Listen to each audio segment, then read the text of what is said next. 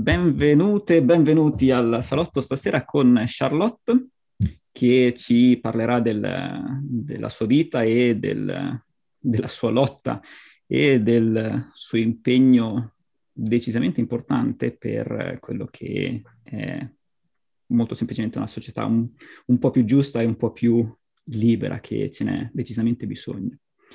E ti lascio direttamente la parola perché sei tu la più esperta per parlare di te. Quindi prego.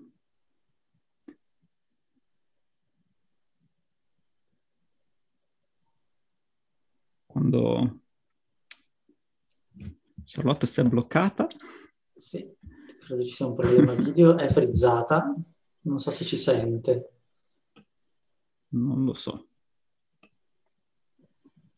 Si è bloccata proprio la, la protagonista della serata in questo momento preciso. Io, mm, per chi non mi conosce, sono Charlotte Verniani, sono bolognese e sono, sono se un po' sente. Eh? Sai che non ho una, Ti sentiamo a tratti, Charlotte. Connessione a Bologna la fibra. Sono ferma. Sei ferma con il video e, e l'audio è a, va a tratti. Eh, ho, sono in provincia di Bologna e eh, io a Bologna la così, poi adesso si riattiva e torna a funzionare. Sì, adesso sta andando. Ok, ora ti vediamo. Eh, ti vediamo in, movi- in movimento. Dico. Portarlo e ogni, ogni, tanto fa questo piccolo scherzo. Se mi fermo io, parlate voi. eh, Alberto, mandami un messaggio nel caso che io mi fermo e non me ne accorgo. Eh? Va bene. Adesso mi sentite, in questo momento va tutto bene? Sì, ora sì. Eh, dicevo, sono, sono Charlotte Verniani, sono una transgender, lo sono diventato negli ultimi anni, diventata e ho una vita che è molto molto felice, moltissimo come quello che mi ha più stupito mia, di questa cosa qui è che ho capito dopo a 50 anni, quando ne avevo 50, che la vita è bella e questa è una cosa che mi ha sempre stupita in maniera impressionante perché non avevo capito, non avevo capito. Il tutto per niente. Tutto per niente. Le, le, la, una vita passata, come ho scritto su questo libro, su questa doppia identità, sfortunata, sfortunata perché le persone come me non si trovano subito da ragazzine eh, come eh, transessuali con un'identità. Noi eh, abbiamo questa necessità di passare sul femminile che in casi come il mio e di tantissime persone come me, ragazzi che ero come me, è una necessità non è un, un, solo un gioco, è un bellissimo gioco, ma in verità è una necessità che comincia ben prima dei dieci anni di età. Quindi quando non c'è, non, non c'è malizia degli adulti, c'è dei bambini. Io ne avevo 7-8 quando mia mamma mi trovò con la sua roba addosso. E lo dovevo fare.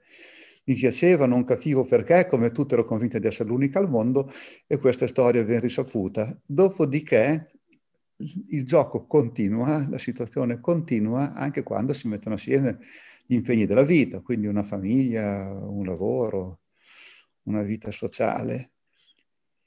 E per chi continua così, per chi invece non continua così, per chi diventa qualche cosa da esternare per forza. Tutto quello che capita a noi non è una scelta, è un per forza, è una spinta dentro che ti obbliga a farlo. E quindi se devi cominciare a voler uscire, farti vedere o viverla più intensamente, lo devi fare a tuo rischio e pericolo perché non siamo, non siamo mai state conosciute. Siamo sempre state al buio, dalla paura che la gente e le persone a cui siamo legate avessero un'idea negativa di noi, convinte, portandoci a una doppia vita brutta, orribile e pericolosa ti devi esternare, lo devi fare di nascosto. Le persone transessuali continuavano a essere sempre più conosciute sempre più inserite, protette, avevano un'identità comunque forte, la capacità di reagire anche ai grandissimi problemi che si trovavano di fronte, mentre noi no. Eh, noi, paura di tutto, paura, paure che venivano addirittura amplificate, paure che non esistono, che venivano davanti agli occhi di queste persone che, che quando io... Oh, cominciato ad emanciparmi, uscire, a conoscere, sono rimasta sbalordita di vedere quanti erano e tutti accomunati da una stessa identità, dalla stessa vita segreta e dalle stesse paure e dagli stessi desideri e da nessuno, nessuno che aveva mai preso in considerazione questi ragazzi, mai. Un po' perché loro stavano nascosti e un po' perché facevano, facevano un po' questa, questa, questa doppia vita, questa, questa, vita clandestina. Sono persone incredibili le crossdresser perché non hanno una possibilità di essere scoperte al di fuori della loro esistenza. Potreste avere un vicino di casa che è un ragazzo tutto curato, tutto è, e non è uno di noi, potreste avere un vicino di casa che arriva a casa tutto peloso, tutto maschio, e anche rozzo, che invece è una travestita. Fanno dei miracoli, delle cose che sono, che sono incredibili, che sono. Io ho detto, dopo, dopo un forte shock capitato nel 2015, la mia vita è cambiata da, da da questo travestimento che facevo fin da piccolina, ne avevo bisogno, eh, che continuavo a fare di nascosto a mia moglie, tanto un giochino tra me e me. Ho avuto questo forte shock e le cose sono ben cambiate. L'ho detto a mia moglie, lei mi è stata vicino e quindi ho una famiglia che è rimasta una famiglia felice. E io che altro mi sono fatta molta, molta, molta forza, tantissima forza. Permetto che sul mio libro ho scritto che le persone come noi sono come gli stanfini dei bambini sulla sabbia, no? un esercito creato dalla natura di persone tutte uguali, ma ognuna con il suo carattere distinto, ma accomunate da questa, da questa necessità. Io ho avuto a che fare con persone mai viste prima, che venivano da altre regioni, alla notte, che ho trovato magari in certi locali così, della mia età, più giovani, più vecchie, che mi hanno raccontato la storia della mia vita. Quindi eravamo gemelle, c'era talmente tante similitudini che è ovvio che è un fatto naturale e questo fatto naturale deve essere protetto come, tutti, come tutte le cose naturali. Non si tratta di una perversione, può sfociare anche in qualche cosa che è un gioco erotico, ma di fatto la base sta in qualcosa di naturale. E questo io lo, lo avevo capito. Allora ho cominciato a, a uscire, andare fuori e, e ho superato tutti i problemi contro me stessa, ho vinto contro l'uomo che era in me e che mi teneva imprigionata ingiustamente, quindi ho battuto il nemico più difficile in assoluto, te stesso. L'ho, l'ho annientato, eh, all'inizio lo odiavo di brutto, poi adesso ho cominciato a capire che posso averlo comunque vicino, perché anche la mia parte maschile poi non era da buttare via. All'inizio era forse un odio tremendo, se leggete sul libro lo scannerei, il mio parte maschile, la mia parte. E, perché stavo tanto male? Stavo male, e questa è un'altra cosa che ci accomuna in tante, stavo male perché vedevo nelle donne qualcosa di superiore. Infatti adesso quando vedo la, la, la, cristiana che dice sono timida, per me una donna timida non esisteva. Io, eh, io timido. Uh, fin da piccolino ho sempre visto le, le, bimbe prima, quando ero un bimbo anch'io, e le donne dopo come qualcosa di superiore. Praticamente, quando mi trovavo di fronte a una donna che era lo stereotipo di quello che avrei voluto essere io, ero annientato, un po' come Superman con la criptonite. Tu, cadevo a terra. Mi prendeva il collo, mi sentivo letteralmente inferiore di fronte a tutta questa bellezza. Lei non la vedevo neanche, neanche magari vedevo questa immagine come era vestita e, e non potevo paragonarmi a qualcosa di, di, di, di questo idolo per me, era qualcosa di superiore. Perché io volevo essere lei, ero, ero predisposta a quello. Io ero mm, convinta che la donna che vedevo era forte, era sicura, era capace di fare tutto, era sicuramente complice di una vita felice, potesse ottenere tutto quello che voleva quando voleva in qualsiasi momento, perché era forte, forte, forte per i suoi vestiti, forte per la sua delicatezza, forte per la sua... Io la vedevo pulita e io mi sentivo sporco. Io nella mia fantasia pensavo che la roba da donna non facesse mai neanche cattivo odore, era sempre pulita, la vedevo come qualche cosa di, di divino. Ed è per quello che quando poi sono entrata nella mia identità sono diventata così forte, perché non ho fatto altro che rispecchiarmi in quello che vedevo, che è una mia fantasia, perché non è così, ma per me è una realtà. E quindi io quando mi sono buttato in centro a Bologna con un gatto morto in testa truccata da incubo, io mi sentivo la più bella di Bologna e non ho visto nessuno. Tutti mi sorridevano, era freddo ma era caldo, stavo da Dio. E questa forza interiore l'ho sempre portata avanti, l'ho sempre potenziata. Io ho sempre avuto una fortissima autostima. Quello che non avevo prima è dato a livelli massimi dopo, perché potevo vestirmi come mi pareva. Quindi potevo mettermi quello che vedevo nelle ragazze e che per me era vietato.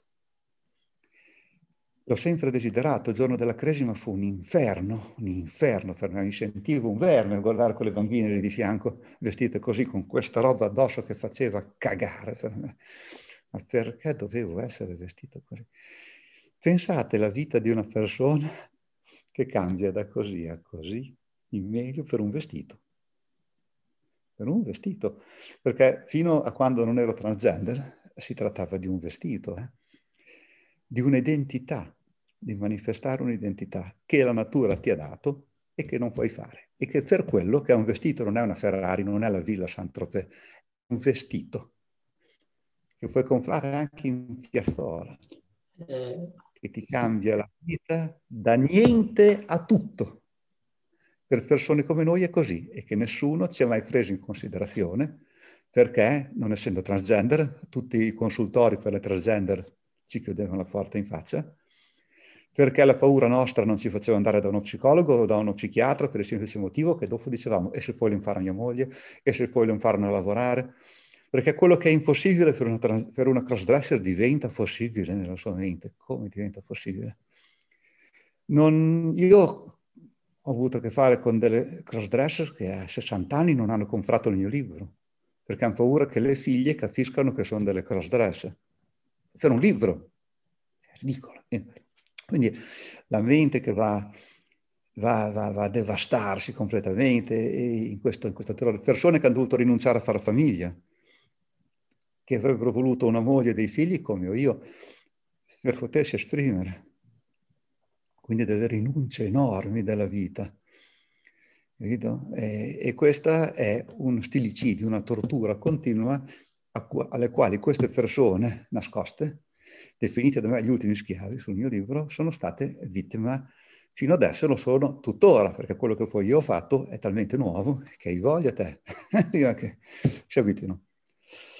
Fatto sta che io mi sono emancipata tutta in una volta, sono nata, muore la mia parte maschile, nasce Charlotte nell'arco di una notte, mi butto in centro a Bologna, cambio lavoro, butto via tutto quello che ho fatto prima, a 50 anni, prendo un altro lavoro, un'altra attività. E tutto quello che ero complesso si era trasformato in semplice, perché io da donna riesco comunque a non drammatizzare su niente, risolvere tutto. Non vedo problemi, non vedo ostacoli. Io da maschile non ero riuscito mai a entrare neanche in un teatro, eh, dalla paura di essere sempre vestita male da donna ci vado. E tutto, tutto mi, si, mi, si, apre, mi si semplifica, non solo la vita con gli altri, così faccio ovunque vado, ci vado testa alta, come le altre persone, non più con la paura di sentirmi una persona inferiore perché arriva lei e mi annienta. Eh no, questo non basta. E quindi cominciai ad uscire e a frequentare le altre ragazze. E lì ho conosciuto tantissime persone in pochissimo tempo per la mia capacità di socializzare e non so per quale motivo mi hanno preso subito come punto di riferimento. Questo è stato un caso, un caso ed è stato anche una novità per me, perché io non sono mai stato un punto di riferimento per nessuno, non sono mai stata. Come quando aprì la pagina di Facebook, questo gruppo segreto Le Amiche di Charlotte, che è l'unico che è stato tre anni fa, tre e mezzo, che è l'unico in Italia fatto così, cioè dedito alla nostra emancipazione, io di fatto ho trovato una fortissima adesione e direttamente mi hanno messa lì a seguirmi e mi sono sentito preso in causa in una maniera impressionante senza che mi fosse mai successo prima una cosa del genere. Avevo questo senso di responsabilità verso queste persone che mi dicevano parole di elogio, parole di gratifica, parole che io non ero abituato a ricevere e che non, non capivo neanche il perché di fatto, non capivo. E il perché è stato nel fatto che non è che ero forte io, è che erano deboli loro. Erano deboli loro. Ed è questo che io ho capito successivamente. Erano debolissime. Frequentando i giri della notte, perché questi ragazzi, questi ragazzi quando diventavano femmine andavano in giri chiusi, andavano in giri chiusi per sempre la paura e, perché si sentivano al sicuro lì. Lì ne ho conosciuti tanti e ho cominciato a capire che comunque eh, non sarebbero mai andati avanti se non reagivano contro un sistema che le teneva oppresse nel dedicato, nel, nel, nel, nel buio e, e, in un ambiente che non aveva nessun contatto con l'esterno, nessuno. Inoltre, eh, questa è una mia supposizione, ma vedo che delle grosse eh, critiche non l'ha avuta, uomini che hanno un lavoro, un'attività, una, sono già arrivati nella vita, hanno anche dei soldi da spendere.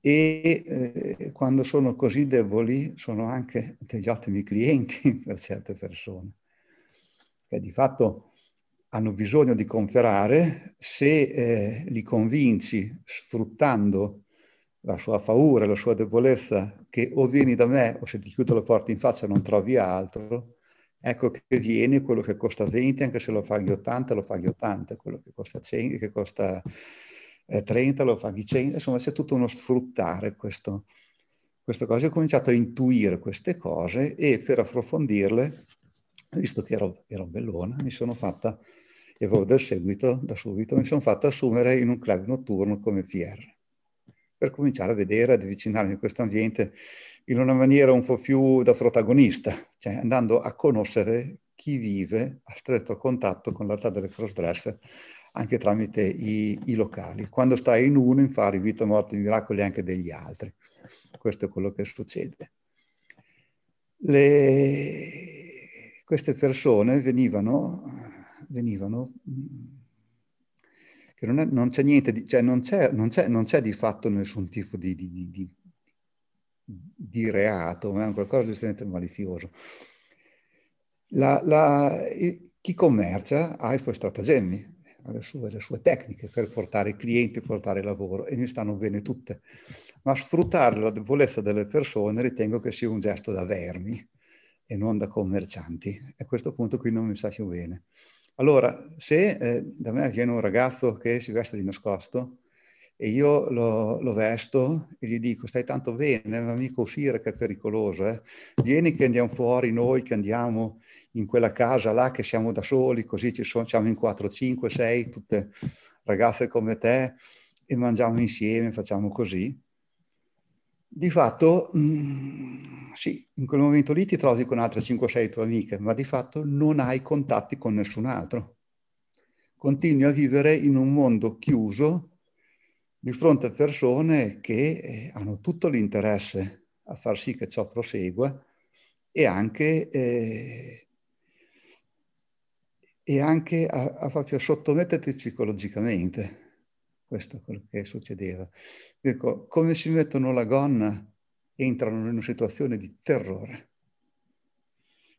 È molto facile. Allora io, mh, mm, quando vedevo che chi le portava sulla Ferina Bolognese in mezzo agli stambecchi, su degli agriturismi sperduti.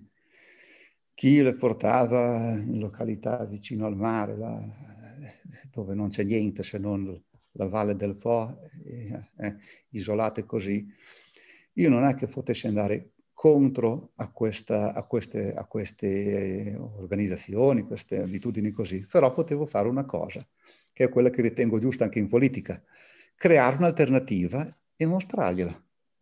Quindi io non ho combattuto contro nessuno, ma ho creato un'alternativa. Quindi sapendo che i problemi a uscire non c'erano e che ci sono tanti sistemi per poter tranquillamente eh, mostrarsi in pubblico, che adesso poi vi elencherò che cosa ho fatto, non ho fatto altro che cominciare a raccogliere le prime amiche che hanno cominciato a seguirmi tramite i primi video di denuncia di questo malcostume, eh, di, questa, di queste, oltre che una, eh, organizzazioni che avevano comunque a tirare soldi anche a queste ragazze, e questo qui ho iniziato a seguire, ho iniziato a, trovare, a parlare e ho iniziato a uscire insieme, uscire. E noi facevamo vedere nei nostri video, nelle nostre foto, quanto eravamo felici ad andare in centro a Bologna, ad andare al cinema, ad andare al McDonald's, a dire, al ristorante. Tutte le persone che conoscevamo dei negozi, che venivano fuori a salutarci, facevamo le foto insieme. Quindi, e dai che te dai che te dai, comin- hanno cominciato quelle che andavano in questi giri chiusi a dire siamo delle coglione noi. Se queste fanno così possiamo farlo anche noi. E più le cose andavano avanti, più io avevo dei contatti, delle telefonate, dei contatti col messenger, così. E io riuscivo a spiegarmi molto bene e a passare loro quello che era la mia forza. Quindi a portarle sempre verso la loro autostima, verso il pensare a loro stesse e non al vedersi con gli occhi degli altri, a vedersi belle interiormente, oltre all'immagine dello specchio, a superare quegli stereotipi ed accettarsi per come sono nate. E tutta questa cosa che ho fatto a livello amichevole, perché io non mica sono una dottoressa, eh? non sono, è servita a far sì che una e poi un'altra e poi un'altra hanno cominciato a venire da me che sembravano dei pulcini bagnati, terrorizzate, e portavo fuori che si attaccavano al mio braccio, diventavano piccoline di dietro, che dicevano ho paura, ho paura, solo con te, ho paura così, fino al punto che queste ragazze adesso vanno in giro da sole vanno dove vogliono. Non ci è voluto molto, non ci è voluto molto, sono riuscita io, ci può riuscire chiunque. A riprova che nessuno aveva mai fatto niente per queste ragazze, quando invece c'è una fortissima parentela tra queste crossdresser e le transgender, che sono io adesso. C'è una fortissima parentela, è molto facile che molte di loro possano diventare transgender e che non possano farlo perché erano sempre bloccate da questo sistema e da questa paura. Le persone non è che eh, fuori ce l'abbiano con noi, con le crossdresser, ma, neanche, ma spesso e volentieri neanche con le transessuali. Siamo noi che spesso ci proponiamo in una maniera che non è corretta. Che non è corretta. Perché se una donna genetica, che è anche una bella donna, andiamo, di 30 anni, va alla sera in un ristorante col marito e ci va con una minigonna leopardata, le calzarete un tacco 14, ecco che fa incazzare tutti perché gli altri mariti cominciano a guardarci, le donne che sono con gli altri mariti si incazzano e vi piangono, viene della confusione e di fatto non sei ben accetta. Perché? C'è la società che dà la libertà di espressione, ma c'è anche la società che deve accettare che tu ti devi vestire in un certo modo per andare a un certo posto. Se vai in discoteca ti metti la minigonna, se vai in chiesa non te la metti, se no non devi entrare in chiesa. E per avvicinare le ragazze alla, alla gente comune della città, ho usato un sistema che ho adottato per me e che ho sperimentato su me stessa, che è stata chiamata dalle mie amiche la Cross New Age. Io non ho fatto altro che eh, cercare di assomigliare, non eh, quello che riguarda i tratti canonici, perché maschi sono un maschio, maschio rimango, ma in quello che è lo stile alle comuni donne che vanno tutti i giorni in giro per Bologna e a lavorare. Quindi ad avere sempre il vestito giusto per il momento giusto, per il posto giusto e per dove ci si reca. Quindi di essere sempre conforme con le altre e inoltre ci sono dei canoni che sono molto importanti, bisogna avere i capelli ordinati, avere dei capelli veri, bisogna che la valva non ci sia più perché anche quella, tutto quello che può andare a colpire la persona in senso negativo non ci deve essere. Allora a questo punto sei schermata da un qualche cosa che se mi attacchi è perché sei uno stronzo, non c'è altro motivo, non hai nessunissimo tipo di ragione. Questa New Age mi ha portato molto bene. Io se andavo anche da sola a mangiare in un ristorante in centro era facile che mi mettessero nel tavolo fin vista, perché comunque mi presentavo talmente bene per come ero vestita, per i miei atteggiamenti, che ci facevano pubblicità, perché dimostravano ai clienti di essere persone moderne, non omofobe, eh, quindi diventavano pubblicità. Sarebbe stato molto diverso se mi fossi presentato con dei vestiti eccentrici e, eh, e che comunque potevano attirare in senso volgare l'attenzione. E questo è quello che io ho cominciato a passare a loro mettete da parte questi tratti canonici femminili esasperati eh, e cominciate a pensare di vestirvi come le altre. Facendo questo, che ho trovato subito un consenso enorme, perché tante la pensavano come me, siamo uscite e abbiamo trovato sempre un impatto positivo, a riprova che la, le persone non ce l'hanno con noi. Assolutamente. Poi il cretino c'è senso, parte della vita. E queste amiche poi hanno portato queste, questi esperimenti che abbiamo fatto noi dalle loro parti e li hanno diffusi a loro volta. E questo ha portato tanto beneficio, perché tante ragazze crossdresser che magari prima non uscivano mai di giorno hanno cominciato a uscire e c'è stato veramente un, un po' una svolta in questa cosa, che poi io sono messo tutta me stessa, poi non, non, per avere dei meriti, assolutamente, fosse stato un caso, è stato. Di fatto ho combattuto contro chi le teneva segregate, sono stata minacciata, sono stata querelata, mi hanno fatto di tutto, ma io ho continuato lo stesso a farlo perché odiavo questa roba. La odiavo con tutta me stessa. Perché non puoi continuare a fartela con chi non può difendersi con chi non ha nessuna possibilità di difendersi e chi non ha nessuno che prende la sua parte. E questo mi faceva venire nervoso dentro. Sono azioni che uno le fa senza motivazione. Esistono, ragazzi, delle situazioni dove uno fa un gesto perché si sente di farlo, non perché c'è un altro perché dietro. Ci sono azioni che uno le fa perché le vuole fare. Io mi ricordo che mio nonno mi diceva che durante la guerra Qui da noi si fermava il treno con i deportati che andavano in Germania nei campi di concentramento, che c'era da fare acqua, allora non c'era la corrente, e quando si fermava il treno scendevano le guardie tedesche no, a controllare. C'era uno del paese che al buio andava lì e apriva i, ca- eh, i vagoni merci per far uscire le, i deportati che scotessero scappare e tutte le volte gli sparavano dietro e rischiava di essere ammazzato. E quando in paese gli dicevano perché lo fai? Se lo fai? Lui diceva, non lo so, viene nervoso, lo voglio fare. Quindi ci sono azioni, questo è un esempio, che uno le fa così, senza un secondo scopo. Io non lavoro con queste persone perché lavoro al 90% con un pubblico etero di Bologna e come vedete non è che ce ne siano tanti in ascolto in questo momento, non è che sia così famosa. E di fatto l'ho fatto solamente per un gesto di altruismo. L'ho fatto perché in quel momento mi sentivo di farlo e ci sono anche riuscita. Ci sono.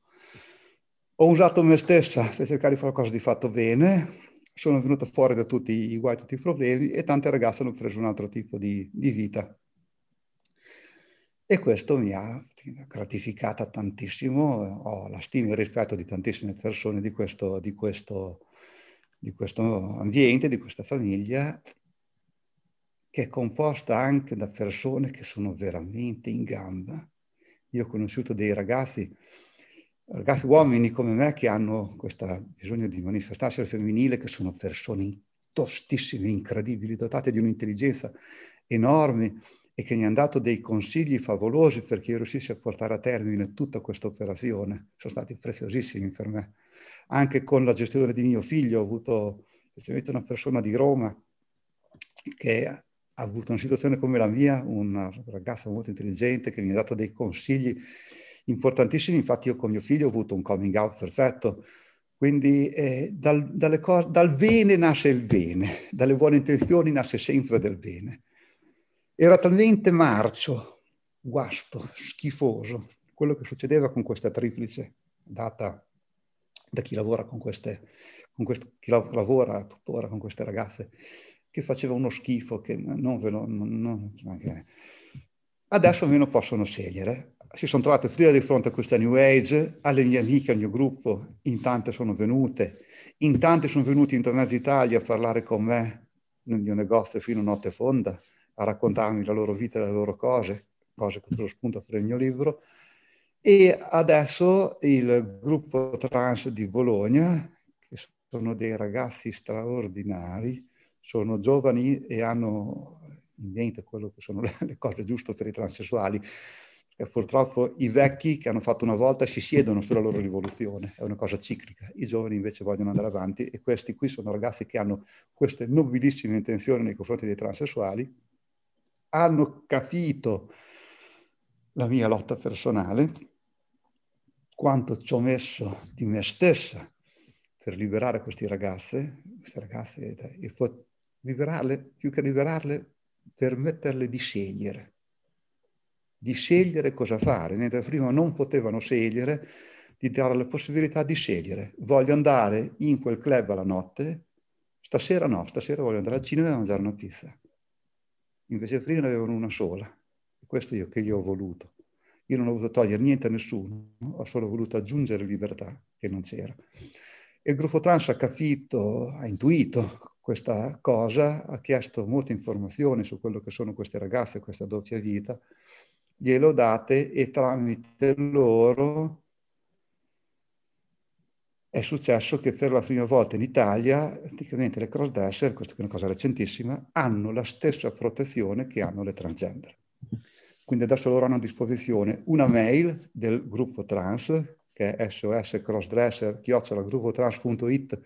è con una certificata, dove possono denunciare se vengono trattate male, eh, scrivere quello che gli capita, sono stato nel, tanto rimango nell'anonimato, sono stato nel tal posto, mi è successo così, perché fanno diversi tipi di violenza psicologica. Eh? Entri in un locale, non, non sai chi è tuo amico, chi è tuo nemico. Il locale notturno è un locale da, da prendere per persone molto forti, molto emancipate, libere e da prendere un, come un gioco, con le pinze. Invece quando lo prendi come persona debole e come unico posto dove andarci, è facile che finisci in uno schiacciasassi. Quando entri, che ti tesseri dai tutti i dati, nome, cognome, indirizzo, tutto quanto, chi ti scheda ti dice che si chiama Arlecchino e la signora lì Pulcinella e non sai altro. Questo è quanto perché non sapevo con chi avevo a che fare. E vabbè, è così. E dentro ti trovi in una situazione dove non sai chi è amico e chi è nemico. Tutto è nell'assoluta nebbia e nel mistero, è machiavellico.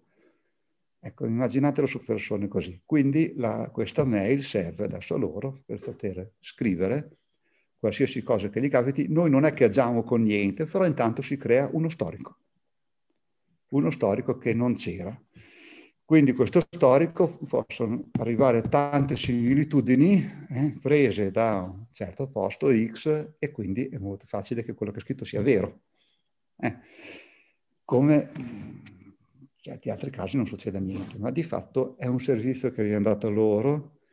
Inoltre con la tessera del gruppo trans, che tessera tutte queste attività è uno scofo di lucro, 12 euro, quindi non è che sia, possono avere tutti i contatti con eh, i nostri dottori, questi ragazzi sono specializzati nell'aiuto a queste persone tramite Skype, Zoom, così, quindi in una maniera anonima, a prezzi calmierati o addirittura un costo sociale, un mio sociale. E abbiamo anche, che ho inserito io, una cara amica che è una consulente matrimoniale, coniugale, che ci è molto vicina, ci è molto, quindi una persona che ama tantissimo le crossdresser, oltretutto già comunque di 60 anni, quindi persona molto matura, ed esperta che è utile perché comunque molte di noi sono sposate e le mogli sono il nostro terrore come il nostro amore. la persona di cui abbiamo più paura. La moglie che è la persona invece che deve esserci più vicina. una cosa positiva che aggiungo è che le ragazze che sono venute da me e che io ho sempre sfronato ad arrangiarsi, a fare da sole, non solo a vedersi belle dentro, a farsi autostima così, ma anche ad arrangiarsi nel fare. Cioè, io le truccavo e poi dicevano, meno male che mi trucchi tu. E dicevo, guarda che finisce, eh? devi imparare da sola. Eh? Cioè, non, non ti credi che ti trucchi a vita, cioè, dice, no, abbastanza dei miei problemi. E quindi io gli insegnavo e le, le portavo a fare da sole, a risolvere tutti i problemi da sola. Eh, io cerco un vestito così, guarda, lo vendono là, andiamo a comprarlo, cioè, praticamente abituale a fare da sole, perché a differenza del, del club che diceva, diceva nei suoi slogan pubblici, noi siamo qui per avere un locale dove ci si trova, siamo tutte amiche, io dicevo no, è l'opposto, nella nostra libertà, nella nostra emancipazione si crea il collante che fa la nostra amicizia e la nostra forza perché siamo talmente capaci di mettere assieme tutto che possiamo donare tutto quello che abbiamo imparato, perché non siamo gelosi di niente. E quando vivi in miseria, che anche se hai mezzo coniglio te lo tieni nascosto e non lo dici con nessuno. È alla rovescio. E lì dove ci sono ambienti chiusi e dove si crea un gruppetto di 3 o 4 che parlano da solo, un gruppetto di 2 o 3 che parlano da solo, e dove no, non c'è la collettività, e capita anche in delle chat, c'è miseria. C'è miseria quando noi non ne abbiamo bisogno.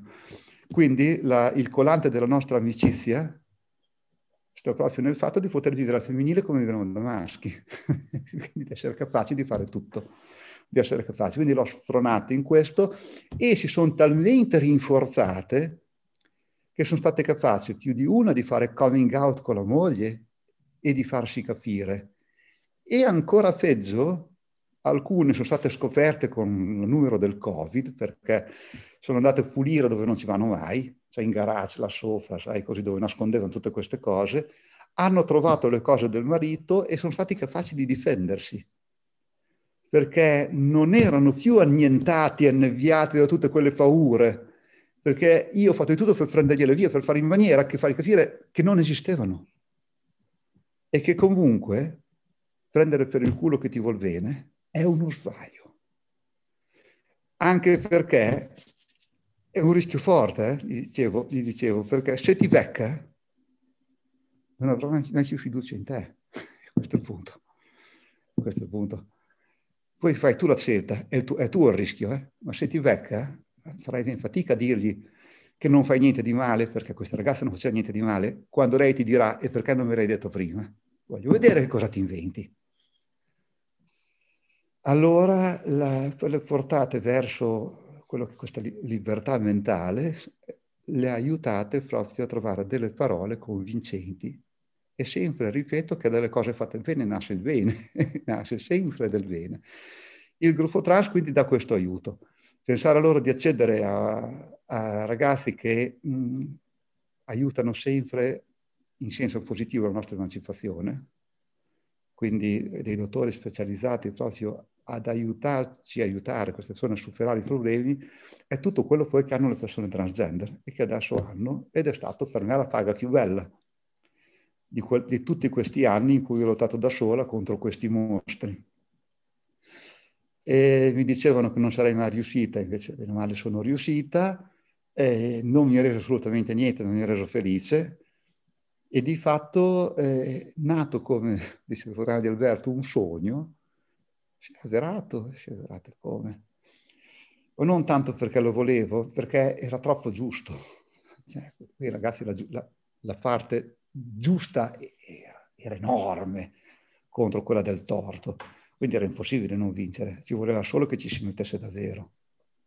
Io non ho mai avuto, mai, neanche per un minuto, un secondo fine nella lotta che ho fatto per emancipare queste persone. L'ho sempre fatto solo per amore e basta. E questo contraddistingue persone adesso eh, anche quando ero un uomo, perché comunque sì, sono sempre stato un ragazzo così. Sono buona e altruista. Da donna ho accumulato anche la forza, quella che vedevo nelle donne genetiche. Quindi mi ha reso una sorta di, di, di Superman. e l'ho portata a questo. Questa è un po' a grandi linee la, la, mia, la, mia, la mia, storia, la mia avventura, quello, quello, che ho fatto. Mi conoscono tutte in tutta Italia, praticamente, per questa cosa che ho fatto. Eh, chi, chi, mi odia terribilmente mi darebbe fuoco, e chi invece mi ama, chi solo mi apprezza o comunque ha capito che l'ho fatto per questo motivo qua.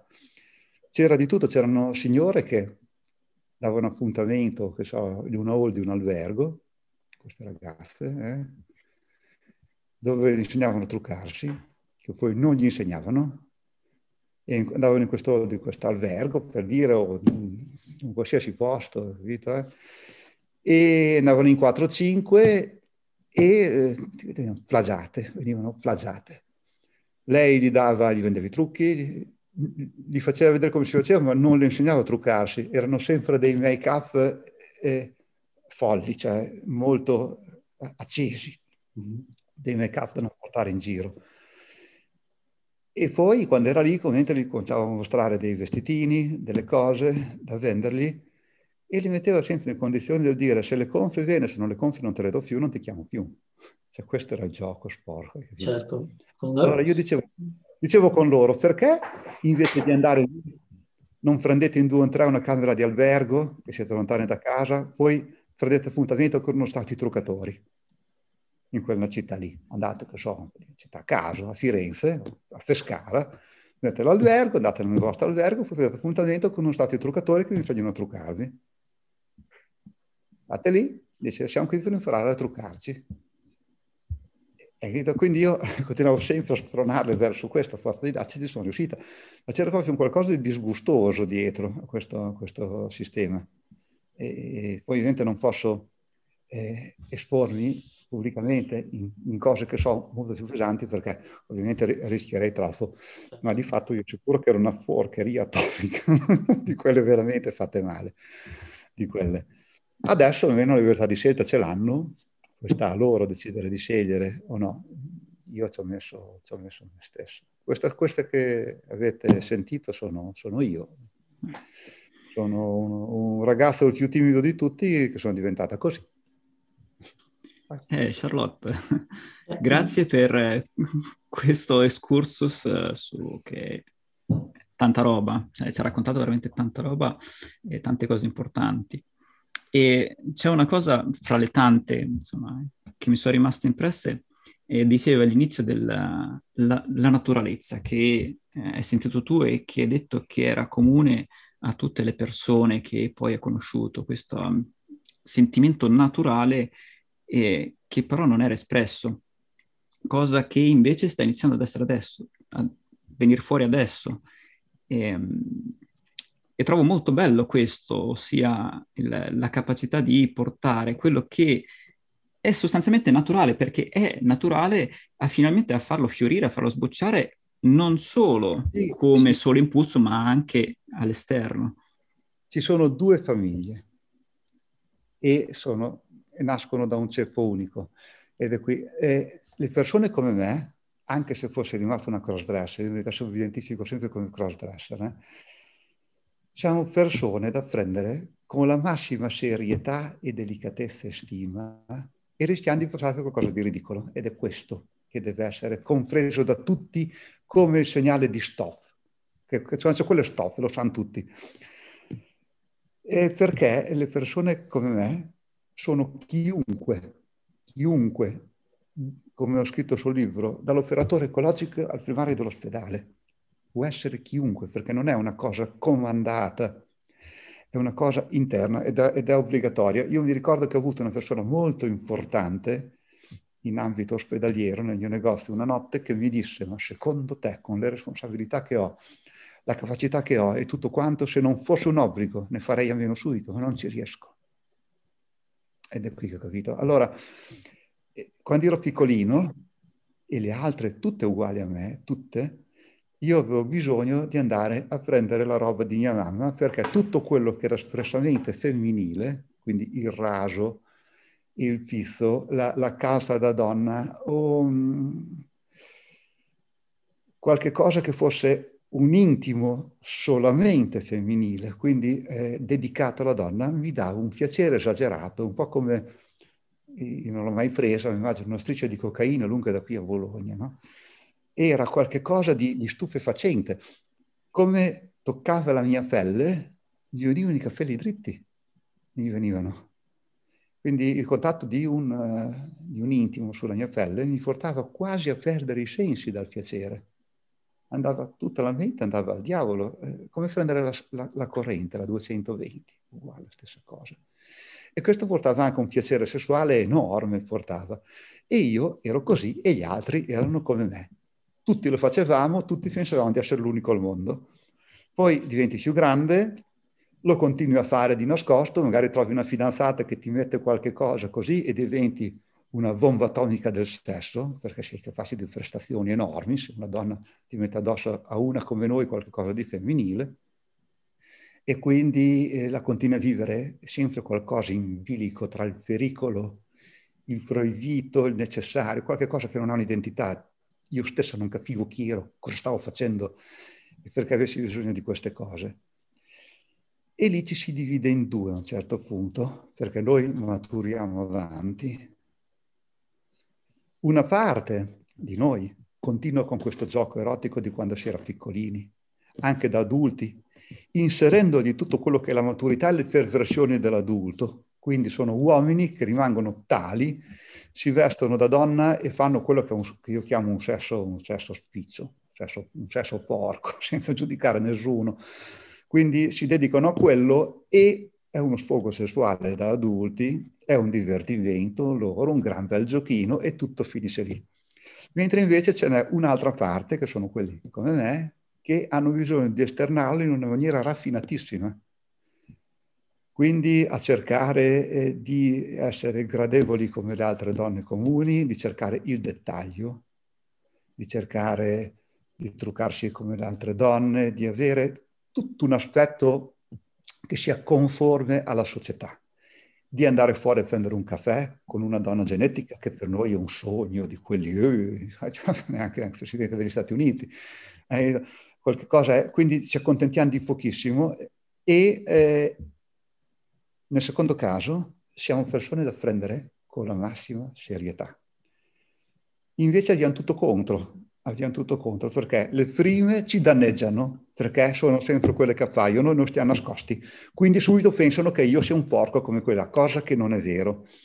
E l'altra cosa gravissima è questa. Se la moglie di uno di quelli che si vestono così e vanno a fare del sesso per divertirsi, lo trova, è un po' come se andasse con una prostituta suo marito, gli fa una gran lavata di testa si incazza nera, poi sta incazzata quel mese, quei due mesi, poi gli passano, che passagli, dice ha fatto l'asino, ha fatto uno screttino, così. Lo fa come se lo vecchi che va a puttane e ci sta. Invece nel secondo caso, una moglie può trovarsi suo marito in centro, in una città, vestito alla perfezione, che, che si identifica con una femmina totalmente, e anche se non fa quel sesso lì, rimane molto più scioccata da quello che vede. Ed è per questo che questo qui, il secondo, rischia di più non avendo fatto niente. È tutto paradossale. Tutto, non, ha, non ha senso. Perché nasce tutto comunque da un istinto naturale. Molti di noi rimangono uomini, hanno rapporti solo con le loro mogli, amano le loro mogli, amano i loro figli, ma devono vestirsi da donna. Io non sono un dottore per sapere se sia una forma di amore folle verso il femminile, se sia un tipo di mascolinità diversa, se sia quello che volete, io non lo so, ma so che è un obbligo. E ah, quando c'è una del genere non si può trovarsi niente da dire, devono saperlo tutti. Su questo, ehm, secondo alcune società del, del, Sud America, ma non solo, anche del, del Nord America e credo anche in alcune società dell'Asia, ehm, persone come queste vengono definite le persone con due spiriti, due spiriti in un corpo, e vengono viste eh, in maniera molto alta nella società, quindi eh, l'opposto di quello che succede poi qui nella società occidentale. E secondo te, oltre a tutto quello che stai già facendo, che si sta già facendo, come potrebbe migliorare ancora il, il rispetto e far diventare tutto questo naturale come dovrebbe essere. Qua, quando fece la riunione della Rocchetta Mattei, data dall'uscita di questo libro, una riunione torcinata da, da un'associazione dalla regione Emilia-Romagna, venne a capitare una cosa che io non avevo previsto, me la sono trovata nata lì e, e l'ho, anche, l'ho anche poi realizzata successivamente addirittura. Ed era questo, generalmente, eh, visto che lì aveva un, una platea di persone eh, che hanno, hanno, studiato, quindi c'erano maestri di scuola, professori, dottori, pediatri, quindi persone di un certo livello, eh, non solo lavorativo, siamo sempre stati abituati ad avere mh, mm, nella nostra, davanti agli occhi, il dottore là in alto e la persona transessuale là in basso, disagiata, uscita di casa, sbattuta via, che deve vivere come può. E quindi una differenza enorme tra i due. Invece alla Rocchetta Mattei ho portato delle amiche che erano dottori come quelli che ascoltavano, la stessa maniera, anche piuttosto in certi casi. E questi sono rimasti sconvolti a vedere una persona che aveva la loro stessa dialettica, il loro stesso livello culturale, erano vestiti così e, e, gli facevano capire che erano obbligati a farlo. Il piccolo della Rocchetta Mattei è stato un qualcosa di, come la bomba di Hiroshima, impressionante. Ed è per quello che voglio arrivare a un programma medico, non a un programma spettacolare, ma non frega un cazzo, è spettacolare. Voglio arrivare a quei programmi medici dove ci sono quei 4-5 dottori che ascoltano e zero pubblico, eh, e non voglio il pubblico della D'Urso, per l'amor di Dio, e neanche quello di Costanzo, voglio dei dottori, delle persone che comprendano queste cose, per poter far sì che ne vengano informati, che anche uno di quei dottori che mi ascolta potrebbe essere uno di questi, uno di noi. Lo sei e non lo dici, ma non vedresti l'ora di poterlo fare, perché hai paura. È questo che deve saltare fuori è una normalità, è solamente un'identità di genere che la devi esprimere. È esattamente come mettersi per un uomo un bellissimo vestito doppio fetto con una bella cravatta e sentirsi forte di se stesso per il suo abito. Per noi la stessa cosa amplificata per cento, per mille.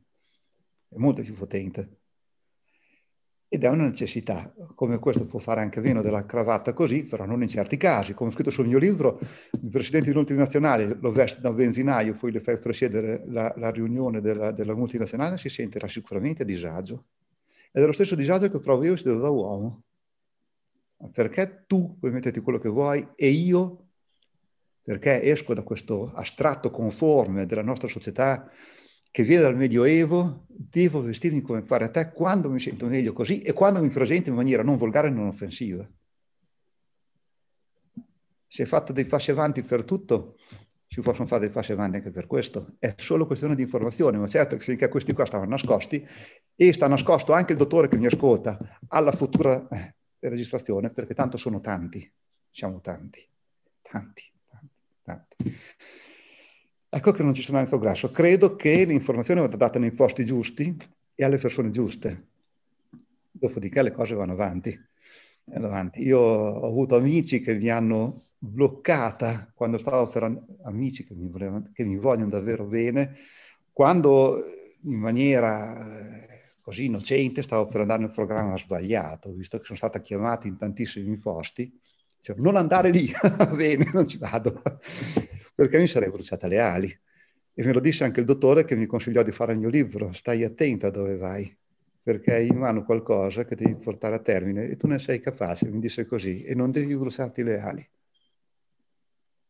E questo è quanto, capito?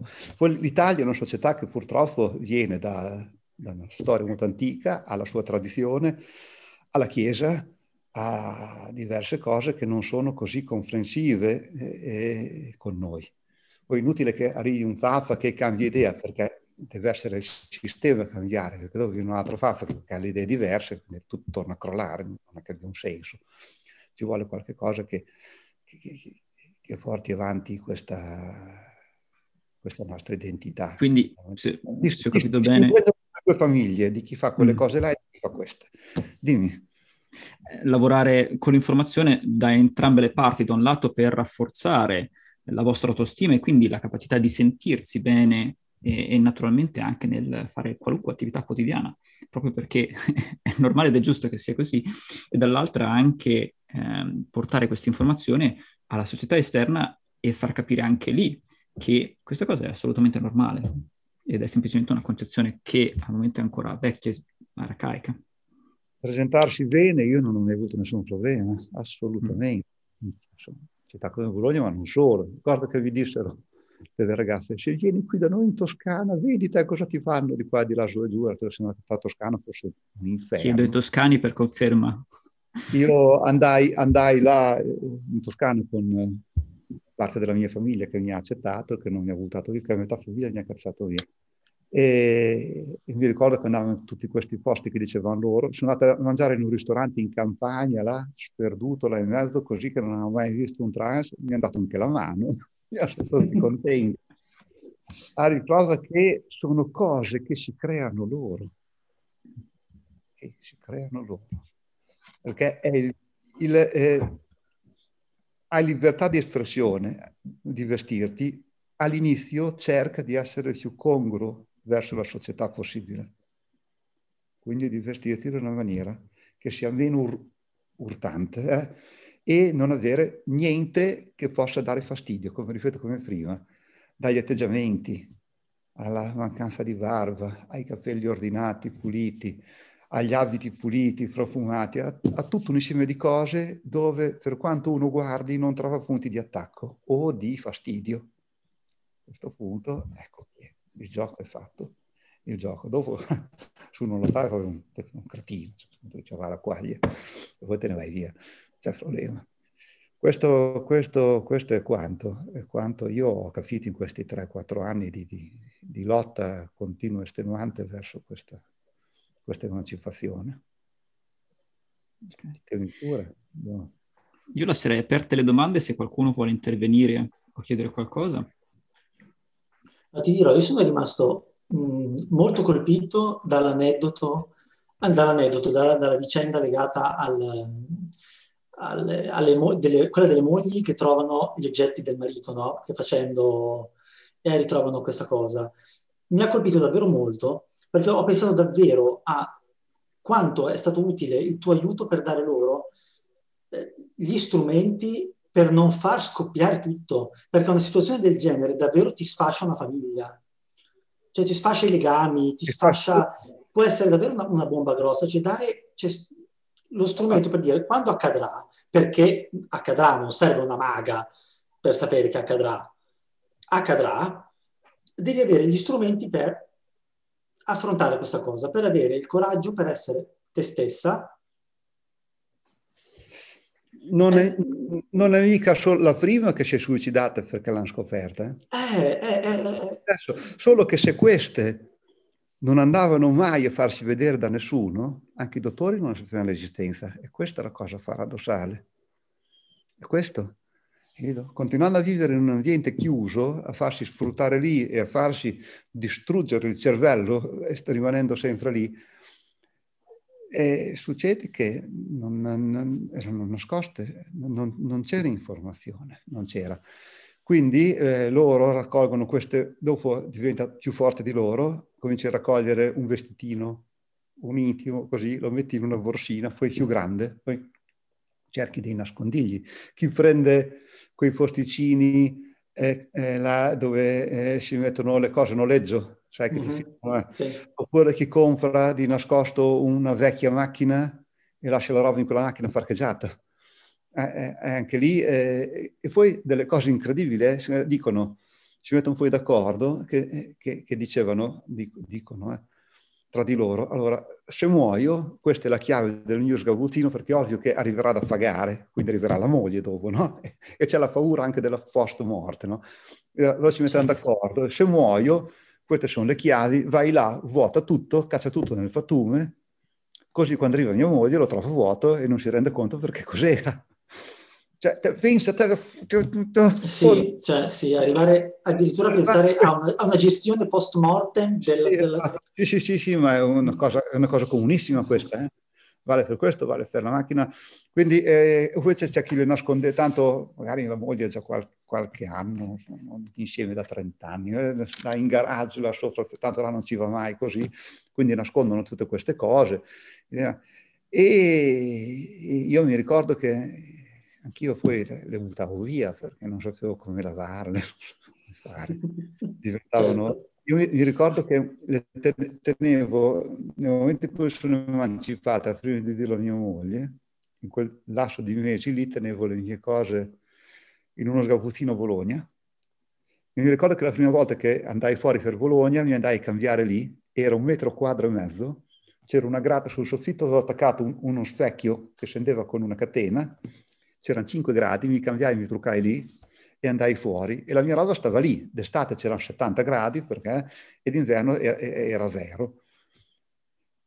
E, e faceva, faceva, schifo, dopo diventava brutta così. Mi ricordo che quando mia moglie mi, mi comprese, mi disse porta a casa le tue cose. mi ricordo che le andai a prendere, le andai a prendere la sera le, le, misi dentro questo cagnoncino che avevo, tutte queste scatole, una tenevo l'intimo, una le cazzo, una le scatole, queste scatole che facevano una puzza tremenda. No?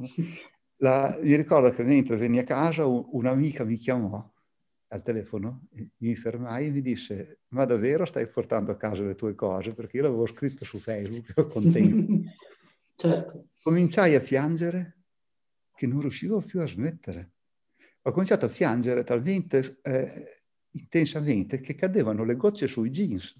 Io non ho mai visto una roba del genere. E quando sono arrivato a casa che vedevo tutta la mia roba lavata nell'armadio, io dicevo che, che ho avuto un incidente, che ero in coma. non ci potevo credere. Per niente, eh? stiamo parlando di niente. Eh? Ragazzi, stiamo parlando di niente. Non è che avessi... apparentemente niente. Apparentemente, però in realtà quello è il nodo della faccenda. Sì, non è che dicessi guarda una borsa con 50 kg di droga nascondervela in casa, no, stiamo parlando di niente. Di una comprensione, di un vestito. Io. Poi io sono diventata transgender perché qualcosa in me mi ha spinto oltre. Certo. Ho avuto anche questo scatto, cosa che può capitare ad altre, ma tantissime altre no tantissime altre no. Ho avuto più di una persona che ho conosciuto che magari una decina di anni fa ha fatto coming out con la moglie, ha potuto vivere liberamente questa vita al femminile e ha fatto eh, un enorme balzo in carriera in azienda, anche se in azienda ci va maschile, perché si è caricato di quella famosa autostima che vi dicevo prima. Quindi sono stati capaci in dieci anni di, di, di di salire di livello in una maniera impressionante, diventati dirigenti importanti solamente perché sono stati liberi di potersi esprimere in altre occasioni. Quindi è tutta una nota positiva perché fondamentalmente è nata, è nata dalla natura. Da questa natura che da bambini ci fa prendere dalla cassetta della mano queste cose e al contatto ci passa la corrente elettrica. Io sono nata così e non so perché e me lo tengo non hanno fu una colpa, sono una vittima di, questo, di questa roba. Fatelo voi, capito? Io ne avrei fatto anche volentieri a meno, eh. non posso. Non posso.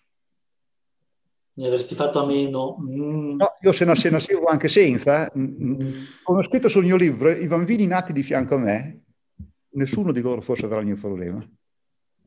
Io l'ho avuto ed è un problema perché ce lo imponiamo come problema, ma non lo è è una questione di nascita. Certo. Quel bambino là è nato capace di disegnare, disegna benissimo perché ha questo dono di natura. Cosa vuoi fare? Lo vuoi ghettizzare perché gli altri non sanno disegnare? È la stessa cosa. Eh? Perché noi vediamo brutto quello che si farà a noi, pericoloso quello che si farà a noi, in realtà quando viene dalla natura è tutto uguale. Immaginate, ho fatto tutti questi paragoni, un, un bravissimo disegnatore, come Bonzi, che quando è un ragazzino deve sorrete i suoi amici, mentre mangiavano una pizza insieme. Stai a sentire te. Per noi siamo qui in dieci, abbiamo provato tutti a disegnare come disegni tu e nessuno di noi ci è riuscito, neanche lontanamente ad andare vicino come disegni tu. Quindi per noi tu sei diverso e noi non ti vogliamo. È la stessa cosa. Se io ho bisogno di mettermi la gonna perché sto meglio e perché è un'imposizione della natura, un'imposizione della natura è come andare a legare la mano di, al mancino dietro per fargli scrivere con la destra, è uguale.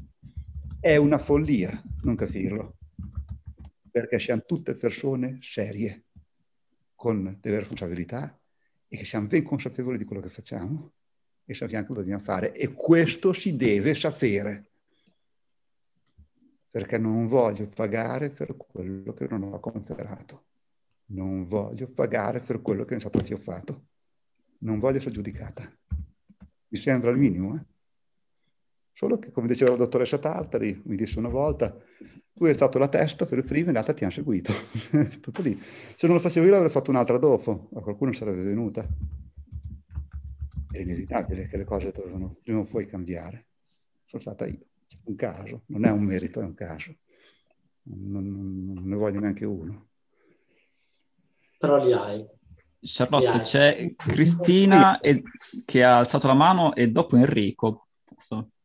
Vai Cristina. Ciao, volevo chiederti, eh, te sei diventata, hai detto, di ispirazione per altre persone. A te chi ti ha ispirato? A me? Credo che sia stato questo forte shock che ho avuto quella notte, quella, quella, quel momento di quell'anno. E ho avuto questo, questo, questo shock fortissimo dato dal decesso di una persona molto cara che mi ha cambiato la vita il punto di non ritorno, via. Credo che sia stata quella cosa lì, anche se può essere discutibile, eh, perché può essere una mia... Una mia eh, io so che sono andato a letto che ero, ero, quello che sono sempre stato e mi sono svegliato che non ero più uomo. E non è un discorso che faccio solo io, ne fanno tanti altri. Mi sono svegliato una mattina ero più uomo. Ho sentito dire da un'amica di Modena, da altre persone, questa cosa qui. Lo shock del decesso di questa giovanissima persona mi è molto cara, morta con un tumore fulminante, giovanissima, mi ha segnato in qualche modo, mi ha cambiato la vita, non so per quale motivo. Quindi io sono nata forte subito, dal niente. Sono emancipata così, non so perché, non ho idea, mi sono trovato. Non te lo so dire, credo che sia stata questa, questa energia qua sensibilità, non lo so. Ok, grazie. Prego. Enrico? Eh, sì, ciao, buona, buonasera. No, io mh, mm, faccio fatica a formulare eh, una, una, domanda, ma mentre ascoltavo eh, e ringrazio anticipatamente eh, di, questa, di, questa, di questo tempo passato insieme, mi viene in mente solamente una cosa, è stato un racconto, è un racconto che trasuda e traspare intelligenza. Non riesco a trovare un altro termine ed è, un, mi gira continuamente questa parola, intelligenza della, con la sfaccettatura più, eh, più completa, eh, fulgida, acume, eh, nella, nella, semplicità in che, che, che, che, hai raccontato veramente traspariva proprio, ehm, proprio que- quella, quella, giusta, la, la, la, giusta intelligenza che serve per ehm, mettere le cose una davanti all'altra, una dopo l'altra e, e, e ottenere eh, quello che si vuole, e qualunque cosa sia. Cioè, questa è una lezione sì, di vita. Qualunque cosa sia, è una sì, logica. È una lezione di vita che varrebbe per qualunque livello, a qualunque situazione, di qualunque cosa, ed è importantissimo secondo me questa testimonianza. Sono molto contento di aver, di aver ascoltato perché eh, a maggior ragione in, in, contesti così complessi per, uh, per il contorno che hai spiegato, ma è veramente una lezione di vita che vale per tutto. Solo questo volevo, volevo dire. Guarda, eh, io ti ringrazio infinitamente per queste bellissime parole. Eh, io, eh, ehm, certe cose si nasce. Io ho avuto, um, ho tuttora un padre che secondo, secondo, me, quando volevo una femmina, secondo me, io ho questa idea qua, eh, ma non, e di fatto quando, stato, quando ero piccolino, se ero piccolino non è stato molto con me, stava con una mia cugina, così, dicevo che ero troppo agitato. Però mio padre è un uomo di profonda cultura, è un uomo che ha dedicato la vita allo studio, allo studio e poi quello che studiava lo capiva anche, quindi questo che conta. E dopo, diventando più adulto, siamo stati molto più insieme, io e mio padre, e lui eh, mi, ha dato, mi ha donato qualcosa di importantissimo. Anche se scolasticamente non sono andata molto avanti, grazie a mio padre e alla sua cultura, sono stata capace di imparare a ragionare. Cioè, mio padre mi ha insegnato comunque non essere una persona mediocre. Ho avuto più lezioni da lui che dalla scuola che ho fatto questo mettermi davanti eh, a questa sua capacità di ragionare mi ha portato dalla sua parte e a cercare di lavorare le cose sotto diversi punti di vista. E il vuoto che ha mio padre sta nel fatto che lui è una persona che ha dedicato la vita allo studio in una maniera pesantissima e all'informazione e alla lettura, ma ci sono tre cose che contano nella vita. Viaggiare, studiare e conoscere persone. Se ne hai solo una delle tre, e non riuscirai mai ad avere una visione completa di tutto. E mio padre ha solo studiato, non ha viaggiato e non ha frequentato persone. Ha avuto sempre una vita a sé con mia mamma ed è per quello che io non riesco ad affrontarlo, eh, perché ho paura che lui non capisca e ha tutte le possibilità di non capire, perché se avesse avuto tanti amici, una vita dove ho conosciuto tante persone, allora erano due ingredienti invece lui ne ha uno solo. E con uno solo è sempre una persona a rischio. Ed è questo che, quello che ho lavorato e capito. Ma se, comunque se ho la capacità di ragionare in maniera positiva lo devo tanto eh, a me stesso, alla mia condizione di nascita e tanto a lui. Questo sì, sicuramente. Grazie ancora. Prego, grazie a voi che siete qui. C'è Cristiana con la mano alzata? Vai Cristiana.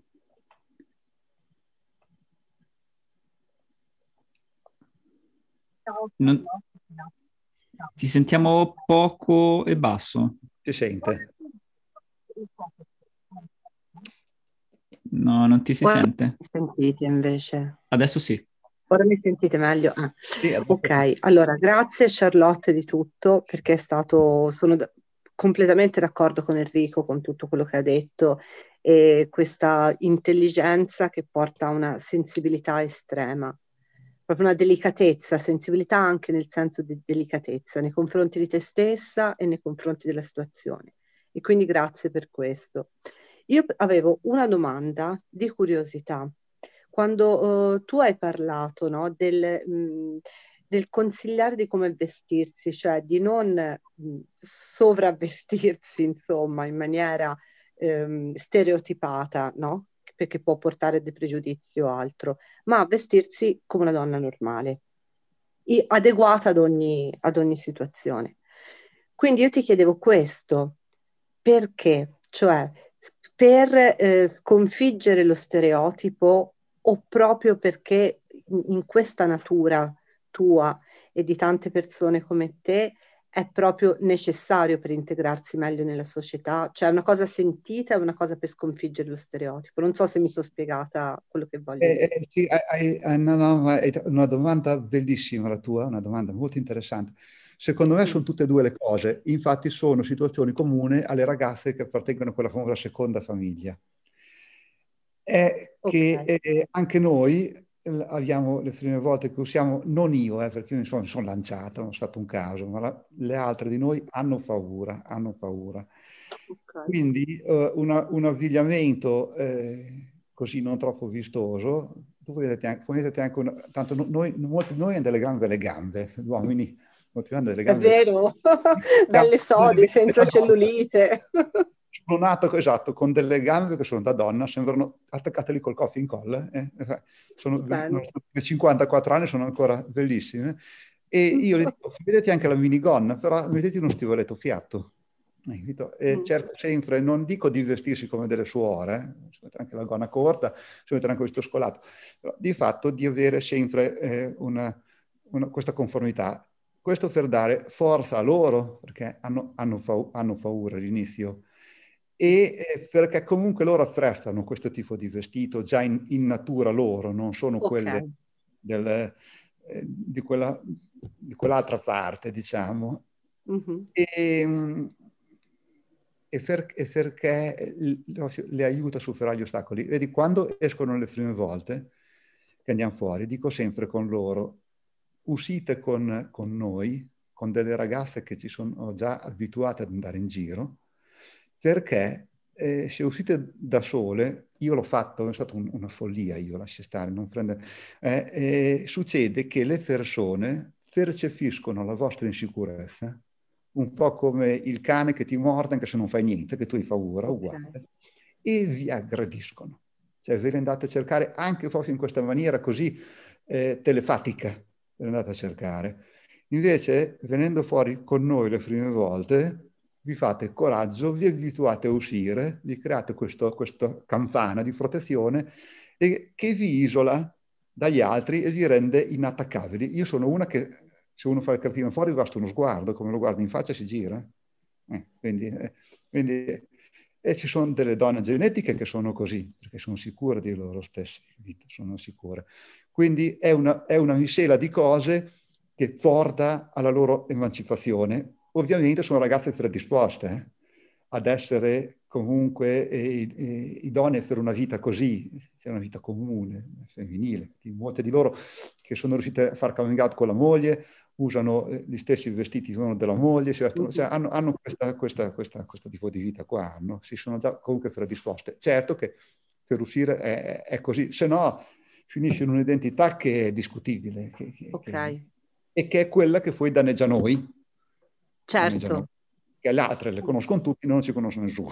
Esatto. no, no, è vero. È questo vero. è quello che ha detto tutte e due, è che già anche noi. Quindi è, è, questo qui, io lo facevo solo per questo, poi è ovvio che sarebbe giusto che uno arrivasse, ma a un certo punto c'è anche una società, c'è anche. Certo. Io, uno che guida l'autobus si può andare con la gonna a guidare l'autobus, cioè con la divisa delle femmine, chiuso. Come uno che sì, è un sì. vada con la divisa femminile a un certo punto. Se tutti i canoni per sembrare una donna e sta bene così, non vedo quel motivo devi vietare. E, e rimane, rimane sempre su questo tipo di, di, di, di sistema che si inserisce bene in società, che non ha niente che vada a urtare o, avere, o andare a creare delle, delle, leve, degli attriti inutili, inutili non servono. Certo, eh, essere ignorate per noi è la cosa più bella del mondo. Come? Non ho capito. Essere ignorate per noi è la, il regalo più bello che ci possono fare, il non, certo. il non notarci. Capito? Poi si forma questa tenfra interna, questa sicurezza in te stesso che poi è anche potenziata da quello che è un lato maschile che rimane, che non è niente male, perché di fatto Ovviamente. questa forza qui quindi rende queste persone molto particolari sotto certi punti di vista, dell'opere d'arte della natura. Io sono no, affascinata dalle persone come me, grazie per queste loro. Fa niente. Grazie per questa domanda. grazie. A te. Io lascerei spazio per chi vuole per un'ultima domanda, perché siamo proprio agli sgoccioli del tempo, se c'è. Vedo Giacomo che si sta... Vai Giacomo. Allora, allora quindi c'è poco tempo per... Eh, io più, più, che complimentarti, che complimentarmi con te, ti ringrazio perché ho sentito proprio la Beh, è una, è, una, è, una, è una, grossa parte di te condivisa e ti arriva tutta e mette entusiasmo e per me comunque chiunque passa il proprio quotidiano a lottare per un bene comune è solo da ringraziare, da ammirare, rispettare. Questo ci tenevo. E una cosa che mi incuriosiva era se avevi un breve aneddoto, comunque se ti era già capitato di avvicinarti con questa storia in modalità diverse all'universo dei bambini, con qualche bambino, con qualche adolescente, e se, se avevi già appunto una, un, insomma, un tuo passato, eh, se c'è un metodo che hai visto più efficace per arrivare anche a quelle fasce d'età.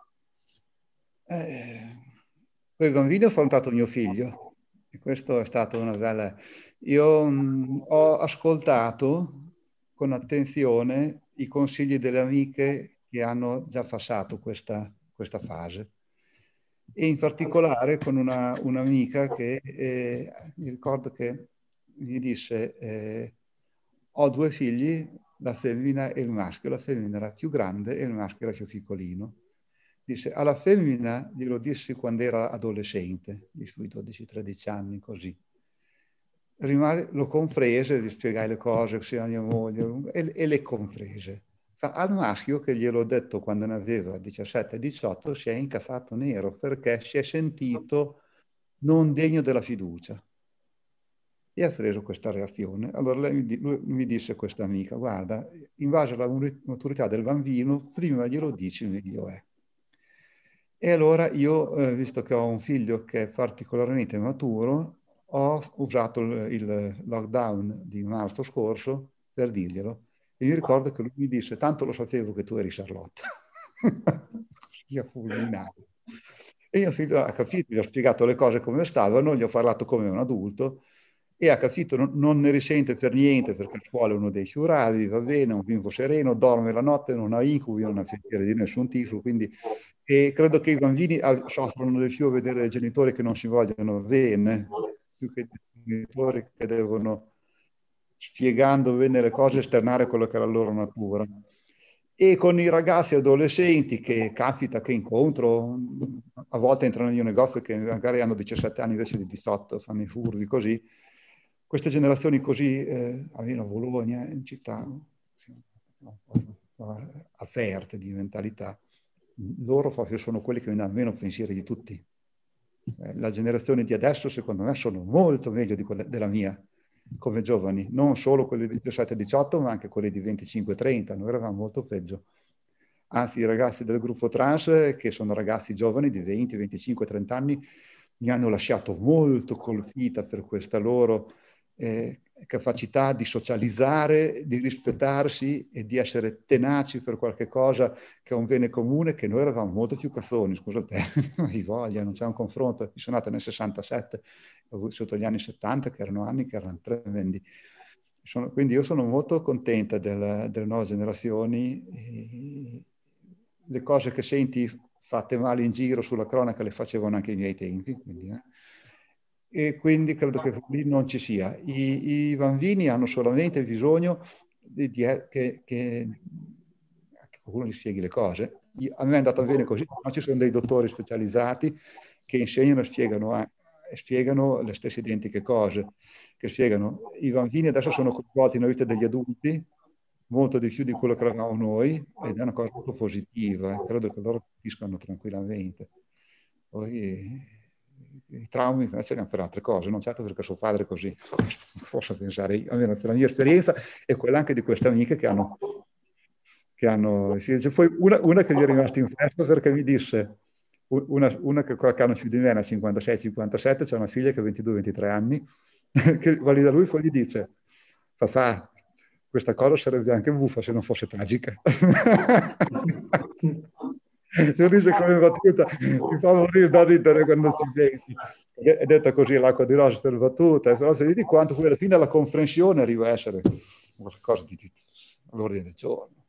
È solo una questione di informazione. Di informazione. C'è altro.